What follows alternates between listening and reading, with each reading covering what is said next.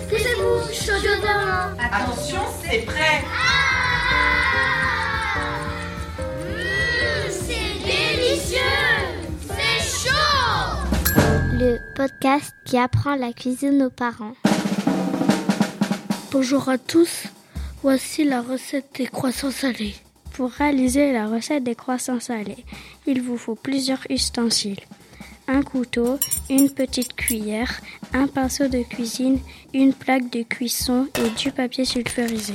Pour les ingrédients, vous avez besoin d'une pâte feuilletée, d'un pot de pesto, de fromage frais, de jambon et d'un œuf. Pour la préparation, vous devez commencer par dérouler la pâte et la couper en forme de triangle. On peut faire environ 16 triangles par pâte. Vous devez mettre ensuite une cuillère de pesto ou de fromage sur chaque triangle. Puis ajouter des petits morceaux de jambon sur le fromage.